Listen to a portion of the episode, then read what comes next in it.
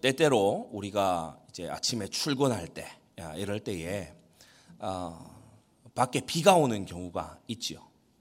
그럴 때에 이제 집에서 우산을 챙겨야 될까 어, 이런 걸 알기 위해서 어, 창밖을 어, 내다 봅니다.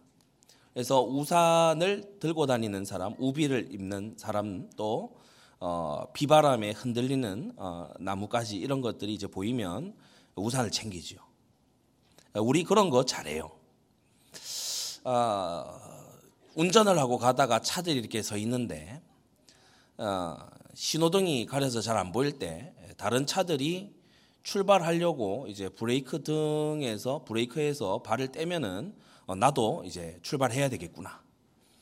또 횡단보도 서 있다가 뭐 앞을 안 보고 있던 사람도 옆 사람들이 일제히 이제 나가려고 하는 그런 움직임이 느껴지면은 어, 신호가 바뀌었는 모양이다. 어, 이런 건요, 우리 잘 압니다. 어, 이런 건 안 가르쳐 줘도 사람 익히고 잘 하는 편이 있는데, 어, 여러분, 우리는 하나님의 뜻을 잘 알아야 될 줄 믿습니다. 겉으로 보기에 지금 압살롬이 미쳐서 반역하는 거예요. 아주 인간적으로만 보면 아버지가, 아, 아들이 아버지에게 반역하는 겁니다. 그런데 잘 보면 어, 그게 아니죠. 하나님 말씀에 뭐라고 했냐? 어, 너희 집에서 칼이 떠나지 않을 것이다. 이것은 압살롬의 그저 미친 어, 반역질이 아니라 다윗의 죄에 대한 하나님의 보응인 것입니다. 예, 그 선지자 나단을 보내셔서 하나님께서 말씀하신 대로 되고 있는 거예요. 우리 사랑하는 모든 성도님들은 모든 것을 볼 때에 말씀이 성취된 것을 보시기를 바랍니다. 그래서 주변만 보고 눈치만 보는 사람 되지 말고 신호등을 보고 있는 사람이 돼야 되죠. 예? 그리고 어, 사람들이 이렇게 입고 다니냐, 우산 쓰고 다니냐, 이걸 볼 것이 아니라 비가 내리느냐, 이걸 봐야 될 거 아닙니까? 마찬가지로 우리가 일어난 현상만 볼 것이 아니라 그것을 주관하시는 하나님을 봐야 되는 것이다. 여러분 하나님께서 어, 시키심이 아니고야 재앙이 어찌 성중에 임하겠느냐라고 아모스 3장 6절에 말씀하고 있어요. 하나님은 실수하심이 없으십니다. 분명히 말씀이 이루어지고 있고 분명히 기도한 결과로 일이 일어나고 있고 분명히 하나님께서는 그리스도로 우리 삶에 역사하고 계신다. 예, 그리스도로 역사하신다는 게 뭘 말합니까? 하나님께 가까이 죄로부터는 멀리 우리를 흑암에서 빛의 나라로 옮기시는 하나님의 역사가 일어나고 있는 중이라는 사실입니다. 다윗의 범죄는 직접적이고도 뼈아픈 보응으로 어, 다가오게. 예, 그게 바로 압살롬의 반역인 겁니다. 그냥 압살롬이 왕자 중 하나가 어, 아버지 부왕의 권세에 도전했다. 이렇게 정치적으로만 볼 일이 아닙니다. 이 일의 배경에는 이 일의 예, 뿌리 아래에는 바로 다윗의 범죄가 들어 있는 거지요.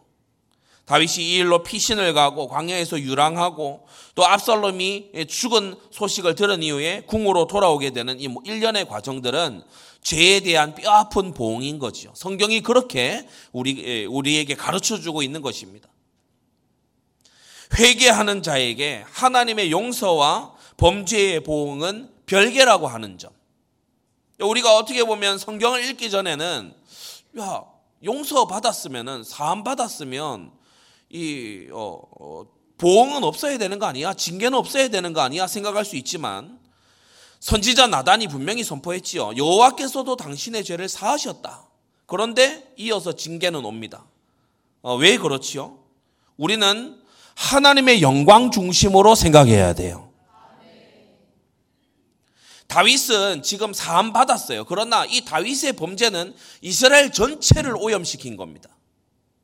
다윗 자신 혼자만의 문제가 아니에요. 이스라엘 전체에 이렇게 간음하고 살인 교사를 하고 그리고 가정을 파괴하는 이런 일을 왕이 했다라고 하는 어, 그런 어, 악영향을 끼치는 겁니다. 하나님께서 이 죄를 우리가 여러 주 반복해서 말씀드렸지만 만일 하나님께서 다윗을 사랑하기 때문에 이 죄를 어, 징벌하지 않으시면은 이스라엘 전체가 죄악 문화로 미끄러져 들어가는 거예요. 저래도 괜찮구나 이렇게 하나님을 오해하게 되는 거예요. 그래서 하나님은 다윗에게 보응하시고 징계하시죠.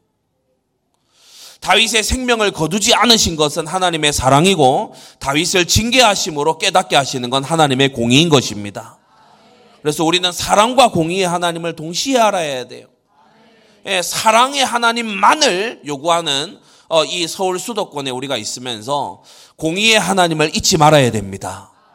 예, 하나님이 공의로우신 게요, 어, 의인에게, 믿음의 사람들에게는 얼마나 반석인지 모릅니다. 여러분의 순종을, 그 순종의 노력을 하나님이 아십니다. 공의의 하나님이 아십니다. 죄를 버리려고 발버둥 치는 것을 하나님이 알고 계십니다. 여러분, 공의의 하나님이 계시다는 게 얼마나 든든한 어, 반석입니까? 여러분 핍박하고 여러분을 어, 모든 악한 말로 음해하는 자들은 마지막 날에 어, 대가를 치르게 될 것이에요. 왜냐하면 공의의 하나님이시기 때문에. 여러분 에스겔 18장 4절이 말씀하는 것처럼 각각의 범죄는 하나님 앞에서 각자가 책임을 지게 돼 있어요. 원죄, 근본적인 죄, 하나님과 완전 단절시키는 이 죄의 사함을 예수 그리스도의 보혈로 받지 못한 자는요. 이 하나님과 원수돼 있고 죄의 종돼 있고 마귀 자녀돼 있는 걸요. 자기가 책임져야 돼요. 자기가 그 죄값을 책임져야 돼요. 그러나 예수님의 그 대속의 죽으심을 의지하는 자는 어, 예수님께 붙어 있기 때문에 바로 어, 자신의 죄에 대해서 어, 정말 스스로 책임을 지지 않아도 되는 그러한 은혜가 있는 것처럼 이 땅 살아가면서 짓는 모든 신자의 죄 또한 하나님 앞에 책임이 있다는 것을 아시기 바랍니다. 각각의 범죄는 하나님 앞에서 각자 각자가 책임을 지게 돼 있어요. 얼마나 의로우신 하나님입니까? 이스라엘 백성이요. 이 우리가 어, 이 출애굽기에 보면은 어, 어, 이 징벌 받을 자 면제치 아니하고 자여손 3, 4대까지 보응하리라 이런 말씀이 나오잖아요. 고범죄에 대해서 하나님께서 3, 4대까지 보응하리라 이 말씀을 듣고 반복해서 교육받고 이렇게 하다 보니까 이스라엘 백성이요. 또 이상한 이, 이 틈이 생겼어요. 그래서 뭐라고 얘기하는가 하면 이 유다가 멸망할 때 우리는 별 문제 없었는데 우리 조상들 죄 때문에 예, 우리 윗대 선대들 죄 때문에 우리가 아, 망한다 이런 식으로요. 또 조상 원망하고 있는 거예요. 그런데 예, 그게 아니죠. 에스겔서 하나님 말씀에 사람이 각각 자기 죄에 예, 망하는 것이다. 너희가 지금이라도 돌이켜 회개하면 하나님께서는 그 죄로부터 너희를 깨끗이 씻어 주실 것이다. 여러분 정말 하나님께로 돌이키게 되기를 바랍니다. 예. 각각의 범죄는 하나님 앞에서 각자 각자가 책임을 지게 되는 거예요. 다윗을 징계하시는 도구로 압살롬이 쓰였어요. 그럼 압살롬은 죄가 없는 겁니까? 그렇지 않죠. 압살롬 자신의 살인죄, 압살롬 자신의 반역죄, 여기에 대해서 압살롬 자신이 책임을 져야 돼요. 다윗의 죄를 향한 징계의 도구로 압살롬이 쓰임 받았지만 압살롬이 하나님이 나를 이렇게 썼다 이렇게 핑계 댈 수 없어요. 자기의 죄에 대해서 각각 책임을 져야 되는 거예요. 그래서 우리 성도님들은 정말 섬김과 축복의 통로가 될지언정 징계의 도구는 되지 마시기를 바랍니다. 누군가를 징계하는 도구가 된다고 하는 것, 누군가를 시험하고 누군가를 공격하는 도구가 된다고 하는 것참 가슴 아픈 일이죠. 우리는 세우고 살리고 섬기는 그러한 주님의 예, 도구가 되어야 될 것입니다. 압살롬은 다윗의 다윗과의 화해로 다윗이 아들이니까 이제 한 2년 정도 지나간 다음에 불러서 만나주잖아요. 2년 음, 정도 지난 다음에 지난주 우리 강단 말씀 들은 대로 시간이 해결해 주는 것이 아닌데 다윗이 아버지인지라 압살롬이 자기 아들 아닙니까? 그러니까 2년 지난 다음에 불러서 이제 입 맞추고 어, 왕궁에 드날들도록 허용을 해준 거예요. 자, 이때로부터 자신의 왕자의 지위가 회복되자마자 이제 큰 첫 번째 구체적으로 반역의 음모를 행하기 시작합니다. 우리가 읽은 본문 15장 1절을 보시면 이후에 압살롬이 자기를 위하여 병거와 말들을 준비하고 전배 50명을 세웠다라고 말합니다. 호위병을 세웠어요. 전배라 함은 이제 주변에서 달려다니는 이제 보디가드들을 말하는데 이 호위병을 세웠어요. 병거를 준비하고 말을 준비하고 전배 50명을 세웠다. 압살롬 자신의 이 사병을 이제 확보한 거지요. 호위하고 앞서가면서 길을 만들고 압살롬 자신의 위세를 나타낼 수 있는 이 호위병을 딱 준비한 거예요. 압살롬은 지금 이런 준비를 하고 이렇게 뽐내고 다닐 때가 아니라 진짜 회개하고 근신할 때지요.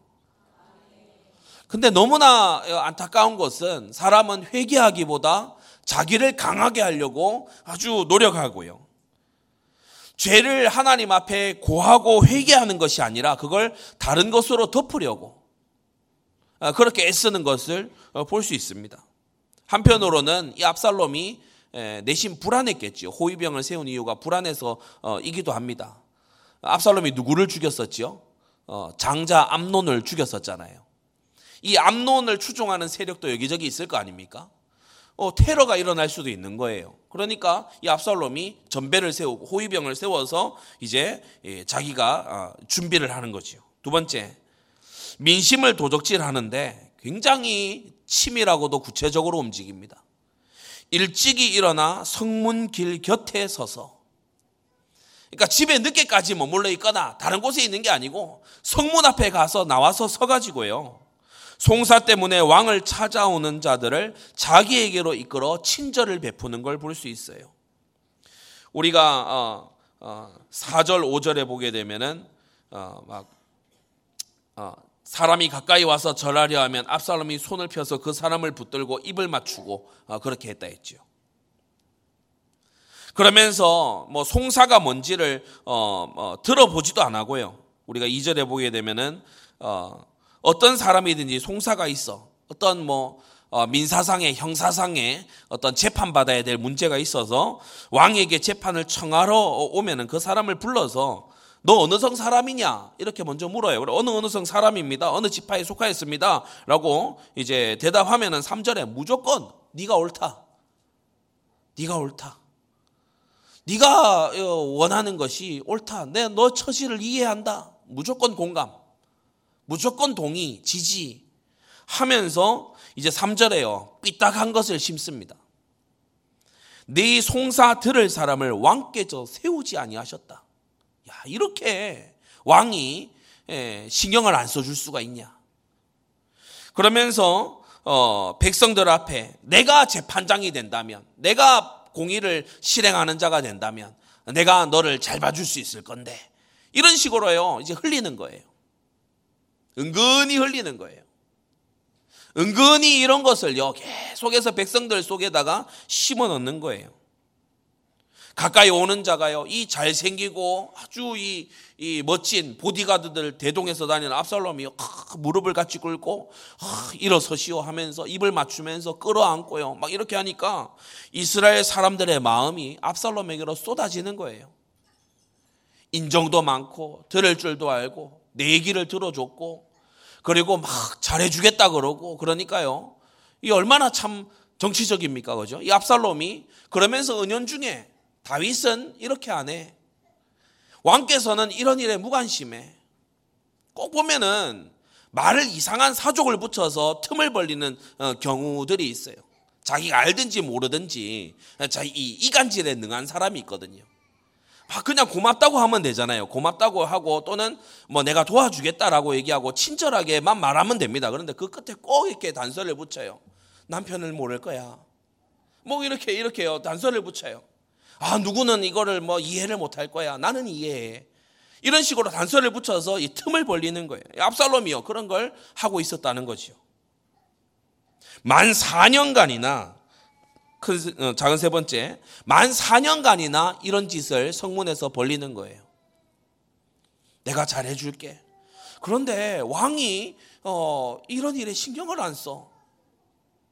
어, 내가 어, 참 나라면 그렇게 안 했을 건데 이 왕은 바쁘다 보니까 당신 일에 관심이 없는 것 같아. 신방을 예상, 아주 괴상하게 하는 사람들 보면요. 가서요. 목사님은 당신 형편을 잘 몰라. 응, 목사님 늘 바쁘시잖아. 어, 나한테 얘기해. 어, 내가, 내가 위해서 기도하고 내가 알아서 해줄게. 그럼, 그러면요. 마음이 이제 쏟아집니다. 우리가 이 재직 세미나 때 말씀 받은 것처럼 어, 목사님의 의중을 가지고 내가 왔다. 이렇게 얘기해야 되는데 아, 목사님이 이런 거 몰라. 어, 내가 이 챙겨줄게. 그런 식으로 이제 틈을 벌리는 거예요. 어느 조직에서든지 보면은 어, 이런 식으로 틈을 벌리고 자기 중심으로 이끌려고 하는 사람들이 있거든요. 이걸 이제 이 압살롬이 기가 막히게 하는 거지요. 4년 동안 백성들의 마음을 도적질했어요. 6절 말미에 보면 무릇 이스라엘 무리 중에 왕께 재판을 청하러 오는 자들에게 압살롬의 행함이 이 같아서 이스라엘 사람의 마음을 도적하니라라고 성경은 말합니다. 하나님이 기름 부어 세우신 다윗에게 마땅히 행해야 될 마음을 압살롬이 친절한 말로 호의를 베풀고자 하는 말로 압살롬 자신에게로 이끈 것을 성경은 잘했다라고 하지 않고 도둑질이라고 말하고 있어요. 성도 여러분, 정말 하나님이 세우신 질서를 바르게 세우게 되기를 바랍니다. 이스라엘 백성의 마음은 기름 부음 받은 종, 하나님이 공이 세우신 종 다윗에게로 행해야 맞아요. 압살롬에게 행했어도 안 돼요. 압살롬이 똑똑하다, 뭐 인정이 많다, 뭐 이해를 한다, 머리가 뛰어나다 이런 거하고는 하등 상관이 없어요. 이스라엘 백성의 마음은 하나님이 기름 부어 세운 다윗에게 이어져 있어야 되는 것입니다. 여러분은 이러한 큰 원리를 알고 정말요 하나님의 뜻에 조금도 어긋남이 없게 되기를 바랍니다. 4년간 이런 밑작업, 물밑 작업을 쫙 해둔 다음에 이제 압살롬이 볼 때 어느 정도 민심을 잡은 것 같아. 선거 준비가 됐어요. 그래서 헤브론에 가서 서원을 이루게 해 주옵소서라고 왕께 청하지요. 7절입니다. 4년 만에 압살롬이 왕에게 부탁을 하는데 헤브론에 내려가서 어, 서원을 이행하게 해달라. 이렇게 이제 거짓말을 하지요. 사실 이런 서원 한 적 없습니다. 그런데 거짓말을 해요. 그런데 뭐 어, 헤브론에 내려가서 하나님께 번제 드리면서 하나님께 뭐 갚을 갚을 것이 있다라고 하니까 이 어, 아비된 다윗이 막기 막을 명분이 없지 않습니까? 다윗이 압살롬의 반역을 전혀 눈치 못 채고 의심을 하지 못하고 사랑스러운 아들이 어, 무언가 여호와 하나님 앞에 신실하게 하려고 하는구나라고 생각하고 보내지요. 그러나 이것은 실제는 악심을 품고 이제 반역을 어, 제대로 시작하려는 어, 그이 이 모양인 것입니다. 특별히 우리가 생각해야 될 것은 8절에 이 압살롬이 반역을 하면서 여호와 하나님의 이름을 망령되이 일컫고 있어요. 그러니까 아버지 다윗이 거절하지 못할 그 얘기를 하거든요. 어, 8절 종이 아람 그술에 있을 때에 서원하기를 만일 여호와께서 나를 예루살렘으로 돌아가게 하시면 내가 여호와를 섬기리이다 하였나이다. 그러니까 여호와 하나님의 이름을 가지고서 아버지에게 얘기하니까 아버지가 어떻게 막을 수가 없잖아요. 근데 이것이 여호와의 이름을 망령되이 일컫는 삼계명의 거역입니다. 하나님의 이름을 함부로 들먹이면서 자기 반역에, 자기가 반역하려고 하는 것에 써먹는 거예요. 감히 하나님의 이름을 자기가 반역질 하려는 데다가 써먹는 거예요. 이 죄가 작지 않습니다.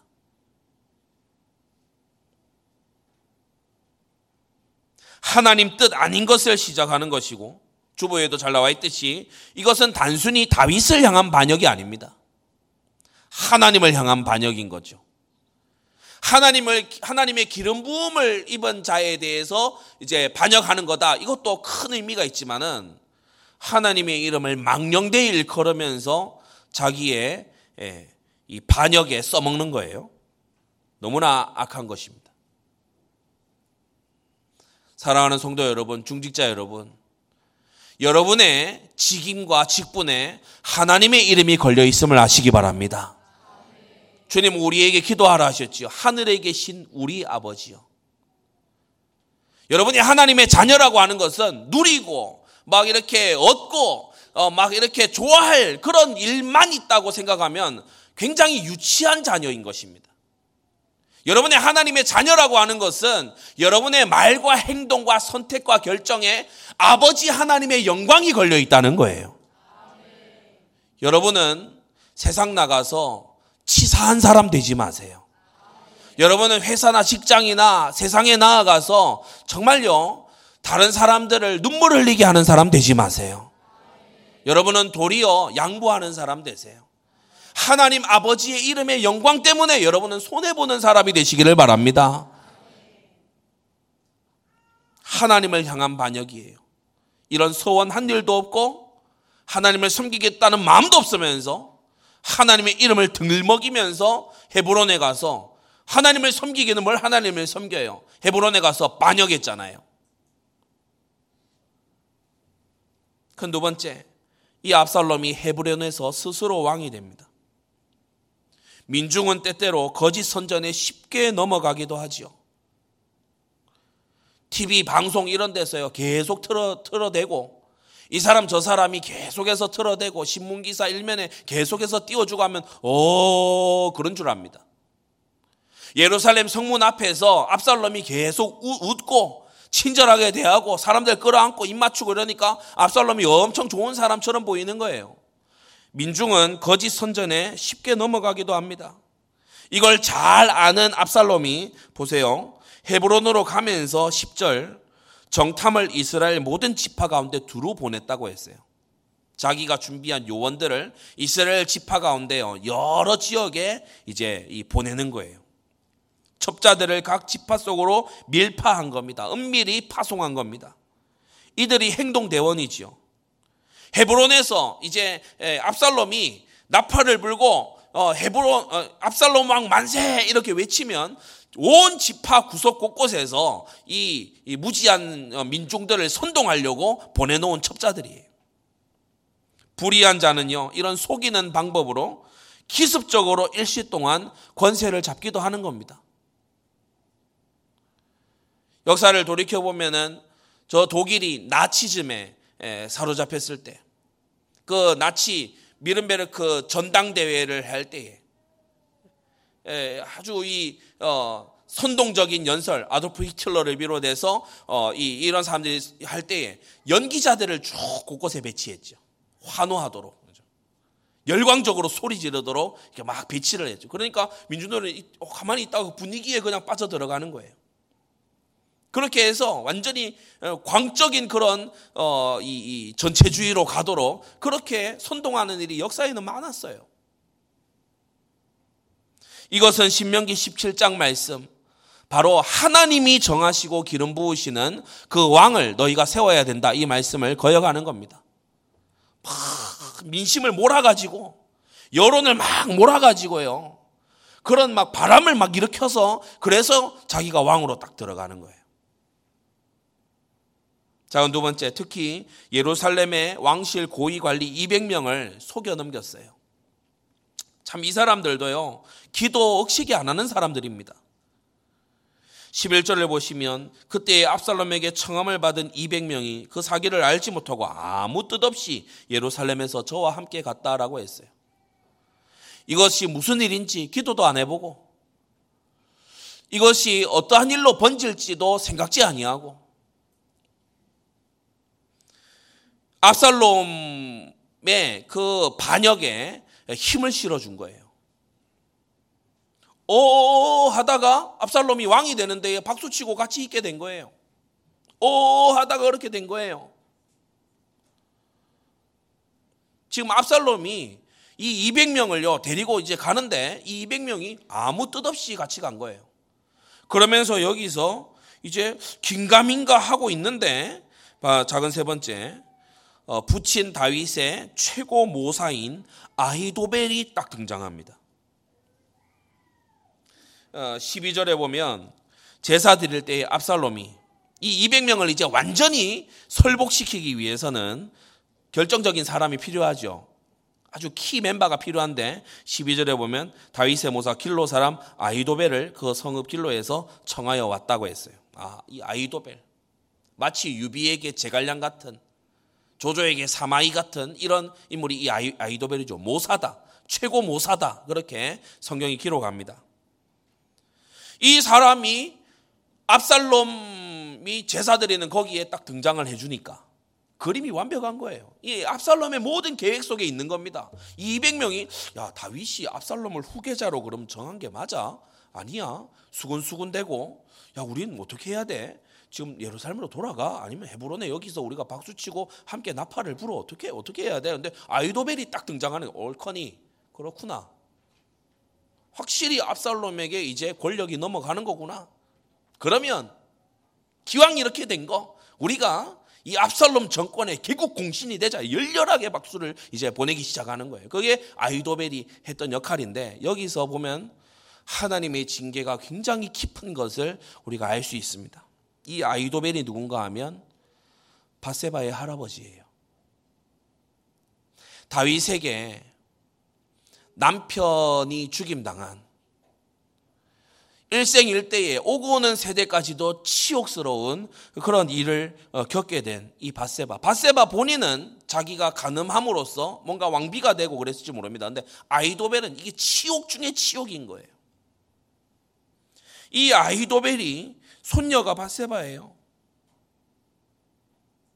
우리가 뭐 자식보다 더 예쁘다고 하는 게 손자, 손주들이라고 하지 않습니까? 이 바세바가 눈에 넣어도 아프지 않을 아름다운 손녀예요.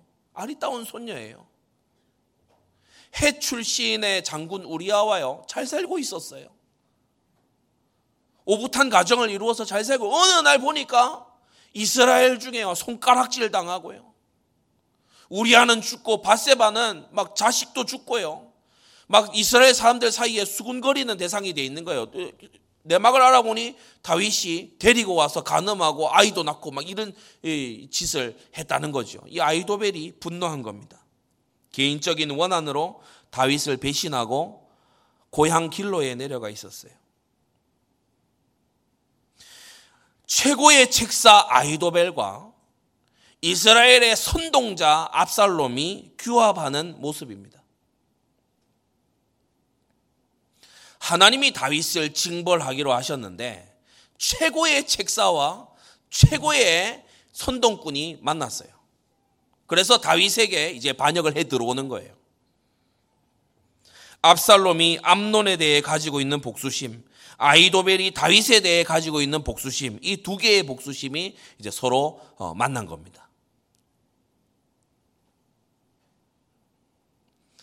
성경이 뭐라고 기록합니까? 반역하는 일이 커감해. 이제 200명 정도가 아니에요. 이제 수천 명으로 이게 불어나기 시작하고, 어, 예루살렘의 다윗과 헤브론의 압살롬이 이제는요, 어, 이제 내전으로 돌입할 그런 이제 상황까지 이제 가는 거예요. 압살롬에게로 돌아오는 백성이 많아졌다. 다윗은 말이야 보니까 이제 나이 많아 늙어가고 압살롬은 압살롬은 떠오르는 어, 신의 샛별이고 아이도벨도 거기에 있고 그러면서 보니까 이 압살롬이 민심도 다 얻고 있고 외적으로도 보니까 뛰어나기 이럴 데가 없고 이 압살롬이 보통 사람이 아니구나 민심이 압살롬에게로 몰려오는 겁니다.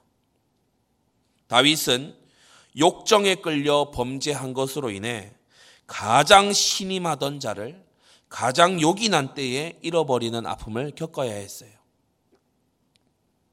여러분, 우리는 죄를 가능한 한 멀리 해야 됩니다. 죄를 가능한 한 멀리 하고, 죄 짓기를 두려워하고, 죄는 모양이라도 버리기를 원하는 우리 성도님들 되시기 바랍니다. 큰 세 번째입니다. 다윗이 예루살렘에서 도피해 가요. 신하가 와서 보고했지요. 인심이 다 압살롬에게로 돌아갔나이다. 왜 다 압살롬에게로 돌아갔을까요? 압살롬의 술책이 4년간의 지속적인 술책이 큰 역할을 했습니다. 그런 한때는 국외로 도망간 살인 어, 도망자, 살인 전과가 있는 도망자였지만 4년 동안 그는 이미지 세탁을 다 했어요. 그래서 이제는 이스라엘의 가장 자비로운 어, 장래 임금 이렇게 다 바뀌어 있는 거예요. 그러면서 두 번째 다윗의 부정한 과거 때문에 예, 사람들이 이제 다윗에게 등을 돌리는 거예요. 우리아 장군의 아내를 뺏었단다. 이런 이제 부정한 과거로 인해서 민심을 잃게 되는 거죠. 암론이 다말을 추행한 것을 방관한 이 이유 때문에 압살롬의 복수가 벌어졌던 것이고 그리고 네 번째 또 하나의 이유가 있는데 다윗이 잦은 출전을 했어요. 주변 나라들을 어, 아주 정복하느라고 국내 통치를 일부 소홀했던 게 맞아요. 나중에 다윗을 이은 솔로몬을 보게 되면 솔로몬은 내치에도 아주 신경을 쓰는 걸 볼 수 있습니다. 근데 다윗은 주로 정벌하고 이 전리품 가지고서 성전 짓고 이 여기에 이제 몰두하다 보니까 사람이 다 잘할 수가 없지 않습니까? 그러니까 다윗이 이 부분에 약점이 있었어요. 다윗은 민심이 다 압살롬에게로 돌아갔습니다. 아이도벨도 거기 붙었습니다. 이 말 듣자마자 저는 두 번째 일어나 도망하자라고 말합니다. 피하지 못하리라. 빨리 가자. 두렵건대 급히 와서 해하고 칼로 칠까 하노라. 이렇게 말하면 말하지요. 다윗은 아들이라서 그런 것도 있지만 맞서 싸우지 않아요. 오늘 아주 중요한 부분입니다. 1절 아, 작은 1 작은 첫 번째. 자신의 범죄로 인해서 일어난 일이고요. 하나님의 징계임을 알아차렸어요. 여러분 하나님께서 징계하실 때는 매를 순위 받으면 됩니다. 주님께서 어려움을 겪게 하시잖아요. 내가 뭔가 범죄한 이후에 하나님이 어려움 주시잖아요. 그거 겪으면 돼요. 음, 받아내면 돼요. 그리고 그걸 그 징계를 안 받으려고 발버둥 치는 데서요. 제2, 제3의 문제가 벌어집니다. 징계를 속히 끝내는 방법, 징계와 맞서 싸우는 게 속히 끝내는 방법이 아니고 징계를 속히 끝내는 방법은 죄를 회개하는 겁니다. 죄를 버리고 회개하는 거예요. 다윗은 또한 하나님의 도성인 예루살렘이 어, 전쟁의 그 참화에 휩쓸리는 것을 원치 않았지요. 사실 다윗이 작정하고 압살롬의 그 군대와 붙으면요. 압살롬의 군대는 대적할 수가 없습니다. 전쟁에 능한 용사였음에도 그가 도망한 것은 몇 가지 이유가 있는데 첫째는 이 계기를 통해서 정말 충성된 신하를 가리기 위함이죠. 평안할 때에는 누가 진짜 충신인지를 잘 모릅니다. 그런데 어려움이 와보면, 그죠? 어려움이 와보면 진심과 실력이 드러나지 않습니까? 네. 그래서 진짜 어려울 때, 네, 그때에 이제 진심이 드러나는 거죠. 또 하나는 앞서 말씀드린 대로 하나님의 공의의 보응인 것을 다윗이 이제 눈치를 어, 제대로 알고 있어요. 암론의 그 다말을 강간한 사건, 또 암론이 피살당한 이 사건 통해서 다윗이 이제 알고 있어요. 나단 선지자가 말한 대로 내 집에 하나님께서 징계하고 계신다. 이걸 알고 있어요. 압살롬이 일어나 반역했다. 이 소식을 들었을 때 그냥 단지 압살롬의 반역이다. 이 나쁜 아들놈 이렇게 보지 않았어요. 오늘 이 말씀에서 아주 중요한 부분입니다. 다윗은 압살롬의 반역을 인간적으로 보지 않았어요. 그걸 하나님의 손길로 봤어요. 여러분, 이게 모든 것을 바르게 꿰는 첫 단추입니다. 여호와의 시키심이 아니고야 재앙이 어찌 성에 임하겠느냐라고 했어요. 하나님의 공의의 보응이다라고 하면 그걸 맞받아치면 안 되죠. 그걸 당해야 되는 겁니다. 피, 어, 뭐 그걸요, 맞받아치고, 어, 막 이렇게 거, 거절하고 그러면 안 돼요. 하나님의 그 징계를 받을 것은 받으면서 하나님 앞에 참으로 엎드리는 시간이 필요한 거지요. 그리고 다윗이 전쟁에 능한 용사였지만 도망친 이유는 아들이 반역하잖아요. 나중에 이 압살롬을 치러 군사들을 내보낼 때도 요압 장군에게 부탁 부탁을 합니다. 아이를 그러니까 아이라고 불러요. 아이를 극률히 여겨 달라고. 그러니까 다윗은요, 이 셋째 아들 압살롬이 어, 딴에는 자기가 왕이 될 그거라고 막 헤브론에서 반역하고 이랬지만 다윗이 볼 때는 자기가 사랑하는 아들이에요. 어떻게 칼을 겨눌 수 있겠습니까? 남 같으면 식은 죽 먹깁니다. 다윗이 보통 형사가 아니잖아요. 뭐 갑옷 없이 골리앗 때려잡는 사람입니다. 이 보통 사람 아닙니다. 도망쳐야 되는 이유도 없어요. 예루살렘은 우리가 여부스 산성일 때부터도 그랬지만 천혜의 요새예요. 그래서 예루살렘 버티고 있으면 이걸 어떻게 함락시킬 방법이 없어요. 그런데 내주고 어, 도망갑니다. 아들이 죽기 살기로 반역질하며 달려들지요. 압살롬의 죄이기도 하지만 하나님이 치시는 거예요. 때때로 어, 그런 경우를 만날 때가 있어요. 누군가가 정말 막 어, 미쳐서 날뛰는 경우가 있잖아요. 우리가 세상 살다 그런 것을 볼 때가 있습니다. 그러면 생각하게 됩니다. 왜 이런 일이 일어났지? 저 사람만의 일은 아닐 거다. 분명히 무슨 이유가 있을 거다. 다윗은 다 당하게 돼요. 칼을 들고 되려 칠 수도 없는 상황이죠. 그렇게도 사랑하는 아들이 아버지 죽이겠다고 어, 칼 들고 쳐들어오는데 예, 다윗이요 너무나 이거는 뭐 죽음보다도 더한 가슴이 아픔이죠. 칼이 떠나지 아니하리라 하신 선지자의 말이 이루어진 것입니다.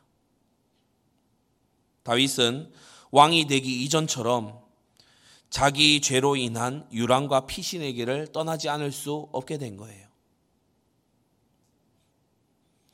아, 그 마루턱을 오르면서 급히 예, 오르면서 어, 다윗은 생각했을 겁니다.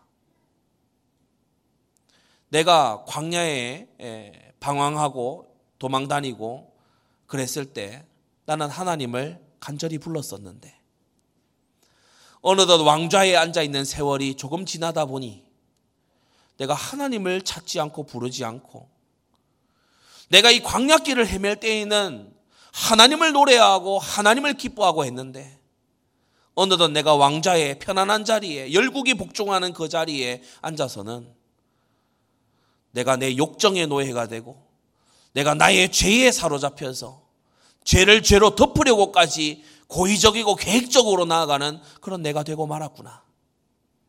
다윗은 분명 생각했을 겁니다. 작은 세 번째, 후궁 10명을 남겨두어 궁을 지키게 했어요. 연약한 여인들을 데리고 피난길에 함께 가면 속도도 늦어지고 여러 가지로 불편해지지요. 그리고 연약한 여인들을 설령, 설마 죽이기야 하겠나? 설마 이들이 피해를 입겠는가? 그래서 후궁을 남겨뒀는데 이제 이들이 몹쓸 짓을 당합니다. 그러니까 왕의 위신과 체면이요 바닥에 다 떨어지는 거예요. 압살롬이 이들에게 행한 짓을 우리가 다음 다음 이제 본문에 보게 되는데 너무나 끔찍하고 사악한 짓 아닙니까? 벤 메르학이라고 하는 어, 멀리 있는 궁전. 그러니까 우리가 어, 이를테면은 어, 전진 초소와 같은 그러한 어, 궁전입니다. 외적이 쳐들어왔을 때 미리 그곳에서 나팔을 불 수 있는 그러한 이제 외성이죠 외성. 어, 그곳까지 이제 나아가서 어, 잠시 머무르게 되는 거지요. 네 번째입니다. 가드 블레셋 지역 가드에서 온 600명이 왕을 호위했다고 했어요. 이스라엘의 인심은 다 압살롬에게로 돌아가고 참 이스라엘 사람들도요. 진짜 발 빠른 사람들이에요. 어떻게 그렇게 빠릅니까? 예, 압살롬에게로요. 순식간에 다 몰려가요. 우리 믿음의 사람들은요. 좀 이렇게 너무 설쳐되는 빠름 이런 건 없어야 됩니다. 예. 믿음의 중요한 요소가 뭐예요? 기다리는 거. 소망의 중요한 요소가 뭐예요? 기다리는 거. 사랑의 중요한 요소가 뭐죠? 오래 참는 거. 근데 조급, 조급증이나 지금 이 압살롬 편에 붙었던 사람들은 나중에 다윗이 왕권을 포기하고 다시 이 왕궁에 돌아왔을 때 뭐 목달아 날일 이런 것은 다윗이 안 만듭니다만은 굉장히 부끄러웠을 거예요.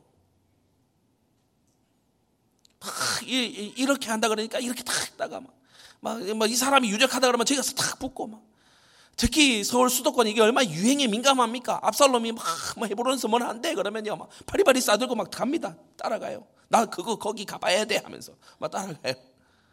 그런 짓만 안 해도 예? 그런 어, 설쳐되는 짓만 안 해도 어, 됐을 것을 민심은 얼마나 빠른지요. 이스라엘 백성들 인심이요 막 어, 바람에 나부끼는 뭐 나뭇잎 같아요. 이리저리 막 나부껴요.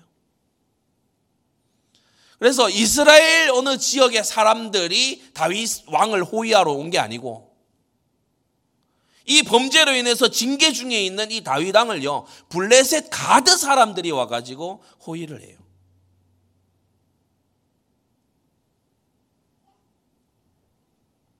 다윗이 얼마나 민심을 잃었는가도 볼 수 있는 단면이지만 얼마나 압살롬의 술책에 많이 넘어갔는지도 볼 수 있는 장면이죠. 이 가드에서 온 600명, 그렛 사람, 블렛 사람이라고 하는 이 600명은 다윗이 사울의 핍박을 피해서 블렛의 가드로 도망쳤을 때부터 어, 줄곧 다윗을 추종하던 자들이었어요. 다윗의 신앙, 인품, 그가 기름 부음 받은 소식, 그리고 그에게 하나님이 함께 하시는 역사 이런 걸 보면서 추종하는 블렛의 출신의 사람들입니다. 바로 이들이 어, 어, 그의 곁에 모여들어 있었고 이제 헤브론과 예루살렘에서 왕이 되었을 때는 어, 그 수도에 가까이 이제 살지는 못했지만 멀리서 다윗을 응원하고 있었고 가드, 시글락 이런 곳에 이제 있다가 바로 이 위기 때에 이제 나타나게 된 것이요. 그래서 어, 그렛 사람과 블렛 사람 18절 보면 그렛 사람과 이 블렛 사람들이 바로 이 압살롬의 반역 때부터 다윗의 경호대로 이제 쓰임 받기 시작합니다. 이방인 출신이에요. 블레셋 사람 출신이에요. 그런데 믿음의 세계 안으로 들어왔어요. 하나님 백성 안으로 들어온 거예요. 여러분 처음부터 어, 이스라엘 조상 아브라함 때부터 하나님께서는 너를 통하여 천하 만민 땅의 모든 족속이 복을 받게 하겠다고 하셨습니다. 그래서 지금 잘못된 민족주의 신앙을 가지면 안 되는 거죠. 그렛 사람, 블렛 사람 이 사람들이 다윗의 경호대로 어, 이스라엘 모든 사람들이 다 다윗을 외면할 때 이들이 나와서 다윗을 어, 호위했다. 우리는 하나님이 버린 사람과 하나님이 징계하시면서 챙기는 사람을 구분할 줄 알아야 됩니다. 그 정도 눈이 없으면요, 중직자 못해요. 그 정도 눈이 없으면은 하나님의 중요한 일에 선발 못 됩니다. 결론입니다. 다윗은 잠시 징계받지만 너무 처절하게 당하는 것 같지만 회복됩니다. 왜 그렇지요? 사무엘하 7장에 다윗 언약이 있기 때문이에요.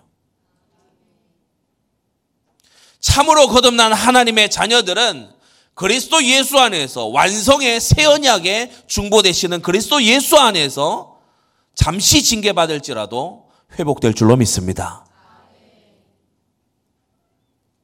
다윗은 사울하고 달라요. 다윗은 그 어, 압살롬하고도 달라요. 다윗에게는 언약이 있어요. 여러분 언약 가진 자의 예, 편에 함께 있게 되기를 바랍니다. 실수했어요. 맞아요. 범죄했어요. 고의적으로 덮으려고 한 것까지도 맞아요. 너무나 끔찍한 죄가 맞아요. 뼈 아픈 보응을 그래서 하나님이 하세요. 죄를 가만히 버려두시는 게 아니고 참 아들이라는 증거로 하나님이 징계하세요. 다시 돌아오게 될 거예요. 그 징계가 다 맞춰지는 날 돌아오게 될 거예요. 두 번째, 우리가 분명히 해야 될 사실이 있습니다. 압살롬은 그 어떤 선지자나 제사장을 통해서도 기름 부음 받은 적이 없어요. 불법적인 왕입니다. 하나님께서 그를 세우신 적이 없어요. 여러분 우리는 거룩한 언약 공동체 구약과 신약의 이 진리 위에 서 있는 거룩한 언약 공동체 교회에 나와서 하나님의 기름 부음 받은 자의 그 소리에 귀 기울여야 됩니다. 예전에 우리 서울에도 일각에 있었어요. 그러니까 말씀하시고 나면요. 두 사람씩 이렇게 몰아서 어디 그 교회에 한 칸에 들어가서요. 자기가 막뭘또 이부 순서를 해요. 기름 부음 받았냐고. 하나님이 공이 세우셨냐고. 근데 거기 가서 앉아 있는 사람도 어, 개탄할 일이고 그렇게 하고 있는 인간도 참 이렇게 맞지 않는 겁니다. 압살롬은 왕으로 세워진 적이 없어요. 하나님께서 그를 인정 안 하시죠. 잘생기고 뛰어나고 정치적인 수완도 있고 사람들이 많이 따라줘요. 그러면 되는 겁니까? 압살롬이요. 민심도 얻었어요. 막 그럴듯한 모양도 보여요. 그러나 하나님이 그를 세우지 않았어요. 이게 중요한 겁니다. 하나님이 그를 쓰느냐, 이게 중요한 겁니다. 우리의 모든 관심은 여기에 있죠. 세 번째, 더 나아가서 이 압살롬은 살인자입니다. 그 살인죄를 하나님 앞에 속죄제도 드린 적 없고, 하나님 앞에 회개한 적도 없는, 회개치 않는 살인 범죄자예요. 또한 지금 아버지 부왕 다윗에게 반역하고 있는 자지요. 다윗이 어느 정도의 죄인이라면 압살롬은 더 큰 죄인인 것입니다. 무슨 희망이 여기에 있겠습니까? 아무 뜻 없이 분위기에 휩쓸려서 압살롬에게 가서 붙은 200명처럼 여러분은 정신 못 차리고 있는 사람들 되지 마시기 바랍니다. 깨어 있어야 돼요. 정말 깨어 있어야 됩니다. 네 번째, 말씀 운동이 더욱 필요한 현장입니다. 말씀 운동이란 뭡니까? 이미 하신 말씀이 이루어지고 있는 걸 보게 해줘야 돼요. 나단을 통해서 이미 하나님이 말씀 주셨잖아요. 그게 이루어지고 있다라는 걸 다윗은 정확히 봤어요. 이미 하신 말씀이 이루어지는 것을 먼저 봐야 됩니다. 그리고 주신 말씀이 이루어질 것을 봐야 됩니다. 여러분, 이게 올바른 말씀 운동이에요. 말씀하신 그가 이루실 것이다. 말씀대로 이루어진다라고 하는 것을 이루어진 것과 이루어질 것을 보고 가는 것. 때때로 자기는 전혀 안 보고도 주변에 그냥 눈치를 보고서 뭐 이렇게 어림짐작으로 신앙생활을 막 이렇게 막 얼렁뚱땅 해가는 경우 있어요. 비유컨대 어떤 당혹스러운 상황이 되는가 하면 옆에 차, 앞에 차, 대각선 차가요. 웅 가길래 나도 이렇게 출발했어요. 그런데 옆에 차는 직진이고 내가 손줄은 다 우회전으로 가. 근데 나는 직진을 해야 돼. 그래서 직진하려고 가서 뒤에 차들이 가라고 난리를 쳐요. 빵빵거리고 비키라고 그래요. 난감한 상황이 돼요. 왜냐? 신호 이 줄 안 보고 주변 차들만 보고 왔거든. 눈치만 보고 왔어요. 분위기에 편승해서 왔어. 전 제일 이렇게 약간 머쓱할 때가 뭐냐 하면은 횡단보도 같이 서 있는데 주변 사람들이 뭐 어떻게 약간 하길래 제가 발을 이렇게 딱 디뎠는데 빨간불이야. 아, 신호등을 봐야지. 주변 사람들 이렇게 발 그거 하고 있으면 안 되잖아요. 제가 그렇게 한동안 있다가 다음번에는 그 신호등 자리에 섰을 때 다른 사람들이 아무 신호등 안 보더라고. 주변 보니까 신호등 안 봐. 제가 발을 이렇게 하니까 다들 빨간불인데. 힘차게 발을 내딛는 한 사람 때문에 다들 신호 위반할 뻔했어요. 신앙생활을요, 안 보고 못 보고 눈이 있어도 보지 못하고 귀가 있어도 듣지 못하면서 하면은 안 될 줄로 믿습니다. 말씀대로 이루어 오셨고 말씀대로 이루실 것이다. 그걸 정확히 본 자는 압살롬이 되지도 않고 압살롬의 편에 서지도 않고 이방인이었지만 이 위기의 때에 다윗의 손가발이 되려고 달려온 가드 사람들처럼 여러분 그렇게 정확히 보고 있는 사람들 되시기를 주 예수님의 이름으로 축원합니다. 기도하겠습니다. 거룩하신 아버지 하나님, 오늘 이 압살롬의 반역이 단지 인간적인 반역이 아님을 성경을 통하여 알게 하시니 감사드립니다.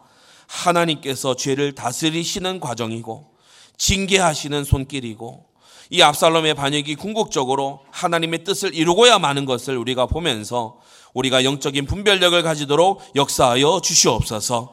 압살롬이 되지도 말고 압살롬의 편에 서지도 아니하고 다윗을 다스리시는 하나님을 보며 우리 또한 죄를 멀리하고 죄를 짓기를 두려워하는 우리가 될 수 있도록 은혜 베풀어 주시옵시고 혹 징계 중에 건너는 성도들이 있습니까? 감사히 받게 하여 주시며 그 죄를 속히 버림으로 징계의 세월이 오래되지 아니하도록 역사하여 주시옵소서 예수 그리스도의 이름으로 기도드리옵나이다. 아멘.